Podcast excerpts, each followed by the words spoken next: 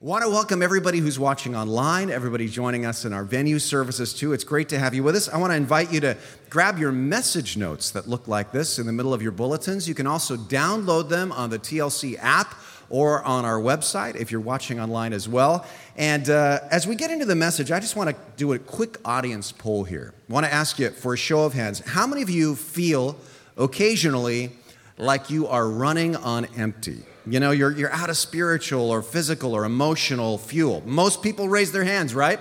Well, that's good because then this message is for you. Today, I want to talk about slow food as we continue our series, Meals with Jesus. This series is all about the 10 meals with Jesus in the Gospel of Luke. And today, we're looking at the dinner with Mary and Martha in Luke chapter 10. Now, as we get into this, let me just start by doing a little bit of my own confessing here. All right? You ready for this? Your pastor to confess? Sometimes I worry just a little bit about being kind of a hypocrite when I preach to you. I don't intend to be, but, but here's what I mean. I have a feeling that sometimes people put me on a little bit of a pedestal uh, because I'm up here teaching the Bible, when the truth is, and this may shock some of you, I actually don't have my act fully together. Does that shock some of you? Uh, that I, I, actually am not, I, am so far from being perfectly spiritual. It's like this a friend of mine a few years ago uh, was asked to be a long term substitute for high schoolers at a, at a local high school. I won't tell you which one, and you'll figure out why when I tell you the rest of the story. But they asked him to teach high school physics. And now I know my friend and he knows nothing about physics, not on any level. So I said, How in the world are you going to teach high school physics to these, to these students? And he says, Well, I'm reading the same textbook they are, and I'm just trying to stay one day ahead of them, right? Well, sometimes I kind of feel like that with the Bible, right? I read the Bible every single day, and I know what I happen to be preaching on for the sermon the next weekend, so I'm just trying to stay one weekend ahead of you all. That's all I'm trying to do. But on the topic today, I actually may not be one weekend ahead. I, I, may be several weekends or maybe even several years behind when it comes to busyness and slowing down. This is something I have struggled with my whole entire life. I like being busy, just busy, busy, busy. Now, of course, I don't tell myself, you're so busy. What I tell myself is, in the moments, you know how you talk to yourself sometimes to build yourself up when you're feeling down. In those moments, I tell myself, Rene, you are so productive. And I say, Yes, I am. I'm so productive. It started very early. I skipped first grade. I actually, at first grade, went into the principal's office and told him, I can already read. Give me a book. I'm reading it. Get me out of first grade. That really happened. And ever since then, I just love to produce stuff fast. I got out of school early. I'm a fast writer. Our first book here at TLC, we wrote in one weekend. I'm almost finished with a book on Acts for a fall study. I, I actually going to try to write a small book between services this, this morning. I, I love TiVo. I love TiVo because you can watch a 60 minute show in 43.5 minutes. Does anybody love TiVo because of that? Now, when I watch live TV, I can't stand it because I actually have to sit through the commercials. But here's the bad side of just being busy and liking to do things fast I expect it of other people. And if other people aren't just super productive and on it and fast, I can just get so impatient. I will never forget when Lori was pregnant with our first child. I was excited but when I realized the gestation would be nine months, my head almost exploded. I just, I told Lori, there's no reason why, if you concentrate, you can't have this baby a little prematurely. Come on. So you get the picture. My point is, for me to speak on Mary and Martha, well, guess which one I identify with, right? What I should have, honestly, I was thinking about this. What I should have is, I should have asked Mark Spurlock to do this message because I don't know how well you know Mark. Although Mark is very productive, Mark is not caught up in being fast at all. at all. You ask Mark a question, for example, and he will pause and pause and open his mouth to say something, and then reconsider and pause some more. And then he'll say, Can you give me a day to process this so I can give you a considered response tomorrow? And I say, Mark, I only asked you which you like better, Captain America or Iron Man. Just give me an answer, but he won't do it. So I like busyness, right? But you know what busyness helped get me? Anxiety attacks at 35 years of age and my wife rushing me to the hospital because she thought I was having a stroke or a heart attack or something. What I'm saying is, busyness is expensive. Busyness has costs associated with it, it has consequences. But I can genuinely stand before you today and say that after that first anxiety attack, around the age of 35, I began to change some things. One, I began to use hair gel around that time, but that's not what I'm talking about this morning. When it came to my life, I also began to rearrange some things. Now, I'm still in process on this, I'm still growing. But I tell you this because I am a Martha and not a Mary in my own nature. And so I think I can find some words here in Scripture to help all the other Marthas here today. Now, in case you don't know what I'm talking about, Marys and, and Marthas, let me explain it this way. I'm going to show you some words on the screen, and I want to see if we have any Marthas here today. See these words empty, rushed, busy, stressed, fatigued, overloaded. How many of you find that sometimes these words describe you? Now, be honest, this is church. Raise your hand if those sometimes, a lot of Martha's here with us today. Now, I noticed maybe 30% of you didn't raise your hand. You're Marys for the rest of the sermon for 30 minutes or so. You can just sit there and feel superior because I'm going to talk to the, those who raise their hands, right? Because you're going to meet somebody just like you in this weekend's meal with Jesus. It's in Luke 10, starting in verse 38. As Jesus and his disciples were on their way, he came to a village where a woman named Martha and as you're about to see, her last name may have been Stewart. Martha opened her home to him. She had a sister called Mary. Now, this is not the mother of Jesus, Mary, and this isn't Mary Magdalene, and this isn't Mary, the wife of Clopas, and this isn't any one of the seven women that are also named Mary. In the, apparently, there was a severe first name shortage in the first century because this sort of thing happens a lot in the Bible. But this was another. This was this was Martha's sister Mary, and she sat at the Lord's feet, listening to what he said. And let me just pause here and say this is one example of Luke's concern to emphasize women as part of the early disciples of Jesus Christ. Mary is a disciple here in the fullest sense. Sitting at his feet was not a subservient position, it was you're sitting at the head of the class as a full disciple. You're not in the back of the room as, uh, as a woman. Jesus had a completely countercultural approach to women. He lifts up people, like women in the first century, that society put down. And Luke is the author of the Gospel of Luke, so he brings up women a lot, and you're going to see this fall when we do our Acts study how he does that dozens of times in the book of Acts, too. Talks about the women that were a key part of the early disciples. But going on in this story, but Martha was distracted by all the preparations that had to be made. She came to him and asked, Lord, don't you care that my sister has left me to do all the work by myself? Tell her to help me. Martha, Martha, the Lord answered, You are worried and upset about many things, but few things are needed. Indeed, only one. Mary has chosen what is better, and it will not be taken away from her. Now, just true confessions here for just a second. Does this story, just secretly, has this story always kind of bugged you? Because it bugs people like me who say, actually, the problem with the world is the world needs more Marthas. I actually think this was the only time Jesus was ever wrong, was in this story.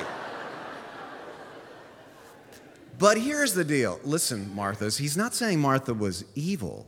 What was her problem? Martha was being hospitable. So what went wrong? Well, like many Christians, Martha was eager to serve, right? Eager to serve. It says she opened her home to him. And I'm eager to serve Jesus, and probably you are too. So you start volunteering or going to seminary, getting into ministry, and then you get distracted by details, right? Notice how it said Martha was distracted by all the preparations that had to. be. I mean, what does it take for this to happen? Imagine God in the flesh is in your living room having chips and dip at your coffee table, and there's something that's so important you can't put it off until he's gone. We read this and go, well, Martha, what an idiot. But of course, it's not always that obvious. I mean, if it was obvious, if Jesus came up to you, sidling up in your pew right now, and said, Hey, I just want to talk to you for the next two minutes, you probably wouldn't go, Jesus, I need to get these fill ins from Rene. The slides are never up there long enough, so hang on. Can you do something about that, Jesus? You probably wouldn't do that, but it's never that obvious. You know, I started as a pastor to bring other people closer to Christ, but very soon that big picture goal got lost for me. And my job became about budget details and sermon prep and never reading the Bible for really spiritual reasons, but only for professional reasons, like I need something to preach on this weekend. And maybe you started with great intentions as a spouse or a parent or a worker. You were going to change the world. But the little details are weighing you down, and so you get self absorbed and you start thinking things like, if it wasn't for me, nothing would get what? You have said that more than once. I'm always the one picking up around here. I'm the one organizing. Everyone else is a slacker. Have you ever said something like that to yourself? And when you get self absorbed, you start saying things you later regret. Anyone ever done that? Because I have, and Martha does here. It says she came to him and asked, Don't you care? Now just think about this for a second. Because what is happening when she interrupts and does this? What is Jesus doing at this moment? He's teaching. And it wasn't just Mary, it was a, probably a room full of people, like there always was a room full everywhere he went. Mary's part of this, this group, this classroom, and Martha comes in and interrupts Jesus while he is teaching things that are going to end up in the Bible. But she's this worked up, you know? Excuse me, everybody, excuse me. I know Jesus is sharing the words of God, but can I just interrupt Mr. Messiah for one moment to say nobody's in the kitchen helping me make the guacamole? So come on. Worked up. And now, now, notice this next phrase. Look, look at this. Don't you care that my sister has left me to do all the work by myself? Tell her to help. Look at all those personal pronouns my, me, myself, me. It's all about me and the heavy load I bear. And she's now, because of this self absorption, reached the next stage, which is she is resentful, right? My sister has left me to do the work by myself, and you don't even care. God, and we can get to this place so easily, right? Resentful in ministry. I see this in pastors all the time. Resentful as a spouse, resentful as a parent, resentful as a teacher, resentful as a volunteer. I'm doing it all. And she's confident that Jesus is going to say, You're right, we need to organize this better so all the load is not on you. And he totally surprises her by not taking her side. I mean, honestly, I feel like almost any management guru these days would have taken her side. Oh, yeah, absolutely. We need to delegate some of these tasks. But Jesus doesn't. He spots something in her, he surprises her, he diagnoses her as the unhealthy one. He says, You are worried and upset about many things. What he's saying is, Martha, this is not sustainable if you want to be my disciple. What started as dedication ends with irritation. Now, like I said, I have been there and I can get there again very quickly. So, what's the cure? Well, this story is really about one word. Jot this down somewhere uh, at the top of page two, maybe on your notes. One word priority. Priority, that's what this story is about. And I hear this word a lot as our society, I think, becomes more frenetic, more frantic, more disjointed, disconnected, mobile, involved, speeds up, the word priority just sounds so good, right? I hear people say this all the time. I need to get my priorities straight. But what does that really mean? Well, think about it. priority is a form of the word prior, right? And you know what the word prior means. What's it mean?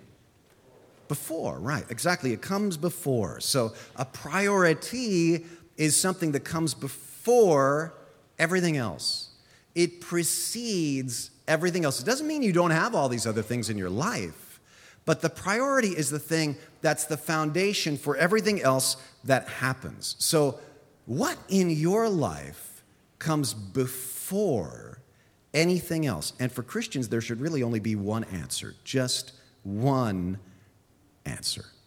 Now, I don't want you to say this out loud, but just think about it. If I were to say to you, write down on a piece of paper the number one priority from my life as a believer, what is it? What would you write down? What's the number one? The, the priority, not two, not three, and I know you're probably sorting through some mentally right now. Church, is it family? Is it job? Is it, is it you know, providing for my family? Whatever, witnessing. I'm not talking about priorities, though. I'm talking about priority one. David said in Psalm 27, verse 4, and let's read this out loud together. Let me hear you. One thing have I asked of the Lord, one thing shall I seek. And then look at this little phrase from Philippians 3:13. Say this with me. This one thing I do. And then in Luke 10:42, Jesus says this, and again, let's read this out loud. Only a few things are necessary. Really, only one. So the good news is there's only one. The bad news is if you don't have that one right, then everything else in your life kind of goes askew. So, what is the priority? Singular. What's the one thing? Well, Jesus said it when he was asked, What's the greatest command? What did he say? Do you know? Yeah, that's right. Love the Lord your God with all your heart, with all your soul, with all your mind, with all your strength. He said, All the law and the prophets hinge on these things. With that as your priority, everything else follows. Okay, so how do I do that? How do I create an environment in my life where that happens? Well, did you notice here three adjectives are used to describe Martha in this story distracted, worried, and upset. And I'm ashamed to say how often these words, or at least two or three of these words, describe me. But look at the three verbs that are used to describe Mary choose, sit, and listen. Mary has chosen what is better, and Mary sat at the Lord's feet and listened to him. I don't know about you, but I want to move from the Martha words to the Mary words. And I think those three make pretty good action steps for us choose, sit, and listen. First, you and I have to choose. And this means distinguish the central from the peripheral. You have to make a choice.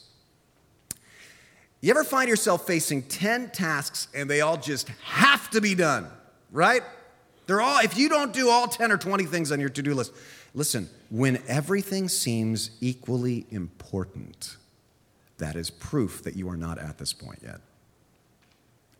Jesus said, Mary has chosen what is better, and it will not be taken away from her. It started with Mary's conscious choice. She didn't accidentally end up sitting at the feet of Jesus. She, Jesus says she chose. She saw Martha in the kitchen, and she chose not to do that. And Jesus is endorsing that. She chose not to buy into Martha's priorities. And for you and me in a Martha culture, this means not buying into our culture's priorities. And you know, busyness, multitasking as a virtue is such an important part of our culture that I don't think we even realize how, how much a part of our culture that it really is. It's kind of like fish don't realize they're in water and we don't kind of see the air that we're practically swimming in. We're, busyness is such a part of our culture that we don't even notice. Like when you greet people, how often do you go, hey, how are you doing? Keeping busy? As if like that's the top priority, right? Keep it busy. Hope so, because I'm busy, probably busier than you. How are you doing? What do you, how do you respond? How are you doing? I'm so busy. I'm super busy. Why do we say that? Like that's the highest thing we could possibly aspire to. Me too. Go be superficial. You too. Bye bye. It's crazy. Listen, busy isn't better. Choosing better is better. And that's what I want you to walk out today knowing. Busy isn't better. Choosing better is better. But often we really don't make any choices at all. We don't even choose to be busy. We just get swept up in the ride of living. I love this verse. Look at Colossians 3 2 from the message translation. Look at this. Don't shuffle along, eyes to the ground, absorbed with the things right in front of you. Doesn't that describe you and me sometimes? Look up and be alert to what is going on around Christ. That is where the action is. See things from His perspective. Don't shuffle along, eyes to the ground. Focus on Christ. Here's what this is about two words intentional living. Intentional living. A lot of times I just sort of drift from thing to thing on the to do list for the day, and I never sort of wake up and reorient myself and ask what is the most important thing for me to do today. You know, when we went to Disneyland with the kids when they were young, I used to say, okay, kids, it's going to be so busy at the park today. So, what's the one thing you really want to do at Disneyland today? You just get to choose one thing. And if we do that one thing, then today will have been a success. And then all five of us would go around and everybody would get to choose. I want to go on Pirates. I want to do Space Mountain. I want to eat that one restaurant. Okay, now each person has prioritized. And now we actually have a chance of feeling like this day was well lived, right? And you have to choose. You need to make a conscious choice to do what? To prioritize time with Jesus. Distinguish the central from the peripheral. See, Martha probably did not have to create some elaborate production. She probably could have put out bread and dried fruit, dried meat, would have taken five minutes, done. But if you were here four weeks ago when we launched this series, Meals with Jesus, you'll remember that I talked about how in the first century there was an elaborate food culture. There was so much pressure in the first century just to put out a royal spread when you had a guest over. And what Jesus is saying is, you know, I'm totally fine if you just throw some sausages on the grill because we're, we're here about the Word of God today. And still today, saying yes to Jesus means choosing to say no to other things. And let me just give you some concrete examples. Last couple of years around Christmas, my wife Lori's been asking, okay, if we do not do X, will we still have a Merry Christmas? If we, if we don't, you know, if I don't set out all the little ceramic cottages in my Christmas village scene with fake snow around them, is it remotely possible that we just might be able to still have a satisfactory Christmas? And if the answer is yes, then she doesn't do that thing. And you know what? The last two years, we have had the most awesome Christmases ever because now we have margin to do spontaneous things. And we don't have to schedule out every single minute for 31 days. Or your to do list ask, will it be a disaster really if I don't get all these things done? You know? If my toddler wears the same clothes two days in a row because I'm not caught up on laundry, is that a disaster? No. Now, sometimes this means significant changes, like maybe going to a low maintenance yard to buy yourself more time. Not to do more stuff, but to have some margin to spend time with Jesus. And let me just say, as a church, that was behind two major decisions we made this year. We decided not to hold the world's biggest garage sale this year and we decided not to do the Christmas concert later this December because we don't have the bandwidth this year with everything else going on on campus to do those things and do them well. And sometimes you have to make those decisions. Last week, uh, Trent Smith said that when uh, his son Elijah, who's a young junior higher, uh, he's in fifth or sixth grade, he heard the announcement about the father son camp next weekend. And he said, Dad, it would have, this was last week that he heard about it. And he said, Dad, it would be great if we could go to father son camp. And he said, Dad, if money's an issue, I'll pay my half. And Trent was telling us the story, and we were just like, That's it, you're going. But I'm scheduled to lead worship. No, you're going to father son camp. You know, sometimes you have to say no to some things to be able to say yes to others. You can't just keep adding stuff to your calendar. That's what barnacles do. That's not what disciples of Jesus do, all right? Be smarter than a barnacle. That, that's the title of this message. Why do you have to choose? So that you can, like Mary, sit. Just sit. I think people long for this. You and I need to set aside time for spiritual prep, not just physical preparation. I think this is why meditation is so popular right now in our culture, right? Meditation's huge because God made us this way to take quiet pauses. And this was Martha's problem. Remember, it says she was distracted by all her preparations. Yeah, physical preparations. How about physical preparations? Another true confessions for me, if I'm honest, I'm not always paying attention to what is happening during worship. And I'm the pastor of your church.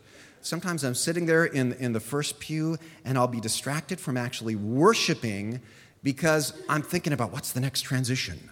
Or, or is my microphone on? Or did I tell the light people that there's a video in my messenger or, something else right that? Do you ever get distracted during worship, honestly? During my sermons? No. Yes. I know you do. How secure are those speakers up there? If they dropped on Rene right now, would he be killed or just maimed? What would happen if that happened? all this talk about food, meals with Jesus, Martha and their cooking, it's making me hungry. We're we going to lunch after the service. Should we go to Gayle's? Should we go to Carpo's? Should we go home? Do we have any food at home? Should we invite anybody? Oh, they're closing in prayer. It's so easy to go there, right? So easy. So I love this. Uh, let me show you one of my favorite all-time verses in the Bible, 2 Corinthians 11, 3. Love, love this verse. And what I, this is such a good verse and, and so little known. Paul says, I'm afraid, however, that just as Eve was deceived by the serpent's cunning, your minds may be led astray from your simple and pure devotion to Christ. That's all we have to do. That's all. It's simple. Have simple and pure devotion to Christ. That's the one thing. But Satan You know, we always kind of imagine this Hollywood idea that Satan's going to attack us with zombies or demons that come out of our television sets or something. No, here's how he attacks believers. He doesn't have to make you be demon possessed, he doesn't have to make you doubt, he doesn't have to make you an atheist, he doesn't have to make you sin. He just has to distract you. He can distract you by good stuff. Have you ever been distracted from a simple and pure devotion to Jesus by the news headlines? or by your worries about where the country's going, or by worries about your own life or worries about your kids, well, then his plan's working. Because that's all he's got to do. So all you have to do is to set your simple and pure focus back on Jesus. So ask yourself do I have margin in my schedule to do this? Block off time in your calendar, you know, on your phone or whatever. You know, I, I found if you don't put it in your calendar like an appointment, it won't happen. And that's one of the reasons I run as a hobby. That running time, that's time alone with God for me. Because you know what I've discovered? It's very difficult to write a sermon while you're running. I've tried. It's very, it's almost impossible. But I almost always run alone because I need that time to think. It sounds funny, but running is one of the ways I sit. so I want to ask you imagine what your life would look like if you had margin. If you had some breathing room in your schedule. Imagine how different your life would feel, how different your week would feel. Imagine when it's time for small group. Maybe if you're in a small group, say on Wednesdays. Imagine not going to yourself, I'm so busy, I don't have time. Why did I say yes to small group, right? What if you had space in your life where you go, ah, I'm really looking forward to that? But that only happens when you choose to say no to some things so you can say yes to the most important thing and sit and have some downtime so you can listen. And that's our final point. And this means practice Christ focus over self focus. Remember all those personal pronouns in Martha's story. Don't you care? My sisters left me to do the work by myself. Tell her to help me. When you focus on yourself, you can get so worked up. Look at this verse. Don't miss this. I love the message translation of Matthew 6:34. Jesus said, "Give your entire attention to what God is doing right now. And don't get worked up by what may or may not happen tomorrow. God will help you deal with whatever hard things come up when the time comes. So, how do you do this? How do you listen to God? I'm listening. Well, one thing I, I, told some of you when I had that anxiety attack when I was in my mid 30s, the doctor who, who was a believer who attended Twin Lakes, though I didn't know it at the time, he gave me a little assignment. He said, You're a pastor. I want you to write down some positive promises from God's word. I will never leave you or forsake you, that sort of thing. In all things, God works for the good of those who love Him or are called according to His purpose. Write those down on cards, three or five cards. Put a rubber band around them and stick that little stack of cards in your back pocket. And then all through the day, whip out those cards six, seven times a day and read through them again. And I just was able to just relax. And also, I, I made it a discipline to listen to Christian music more. It's easy these days with K-Love and Air One and CDs and iTunes. And if you don't like that kind of Christian music, there's stuff you can like. You know what I did one time? I made a playlist of songs by artists who are not traditionally Christian artists that were all Christian songs that talked about Jesus. Bob Dylan, James Taylor, uh, gosh, so many, Van Morrison, so Eric Clapton, so many of these artists. That was a great playlist. But listening to that kind of music just helped me focus back. You know what was happening was this next verse. Let the word of Christ dwell in you richly those three by five cards. As you teach and admonish one another with all wisdom through psalms, hymns, and songs, those playlists from the Spirit, singing to God with gratitude in your hearts. Keyword gratitude. When you live with gratitude, it just changes you. Now, as we bring this in for a landing, I want to say a couple of things. Even if you do these three things choose, sit, listen you'll still get frustrated at times. You'll still get overwhelmed at times. You're only human. And life is life. But when you do these three things, you're developing a foundation for those busy times. You're, you're developing some margin in your life. And uh, we've been talking about behaviors that you're choosing to do choose and sit and listen. But ultimately, Christian transformation isn't about you modifying your behavior. It's about you putting yourself in a place where Jesus can change you.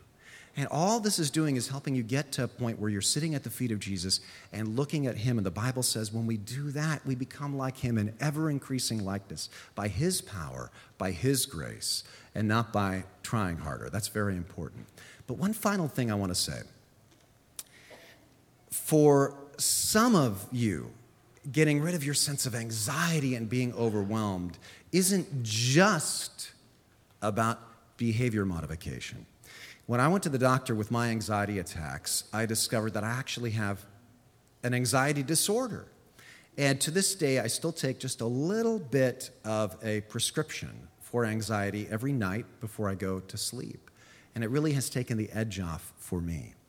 And I would encourage you, if you suspect that you know you've, you've felt guilty your whole life because you hear people talk about well just turn your eyes on jesus and you're like well that helps but I still am really dealing with depression or, or anxiety, you could have a mental health issue going along. And I'd, I'd urge you to see a mental health professional about how you can be helped with that. You know, if you're a diabetic, you, you change your diet, that's an important part of it, but you also take insulin. And so you may be in that position. There's such a taboo uh, in Christian circles, I would say still today, about talking about mental health issues there's no need for us to be ashamed about that. That's just the way life is for some of us. And that's one of the reasons that we're starting the first of what we hope to be an annual mental health conference at Twin Lakes Church. All the information is uh, in your bulletin. It's the first Saturday in June. We're going to have mental health professionals here, a panel discussion, some great keynote speakers. And I'd encourage you to sign up for this. There's more information in your bulletins.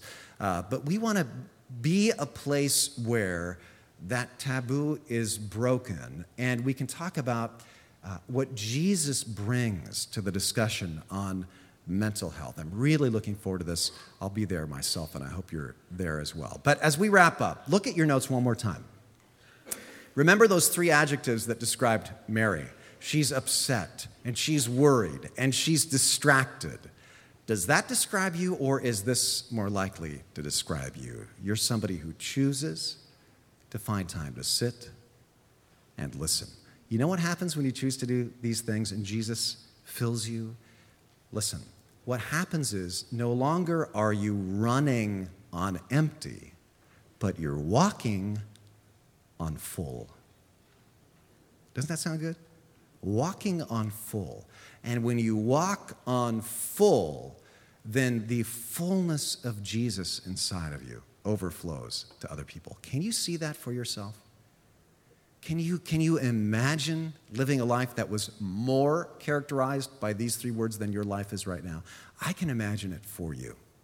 I can imagine it for me. And I can picture it for this church. So let's ask God to make that a reality. Would you pray with me right now? Heavenly Father, thank you so much for this teaching in your word. And Lord, one of the things that I love about coming to church is it's a place where people gather to worship and to hear your word and to pause, to rest, to reflect. And it does our soul good. But then we tend to leave here and we enter the race and it doesn't do our soul good. We dry up, we run on empty.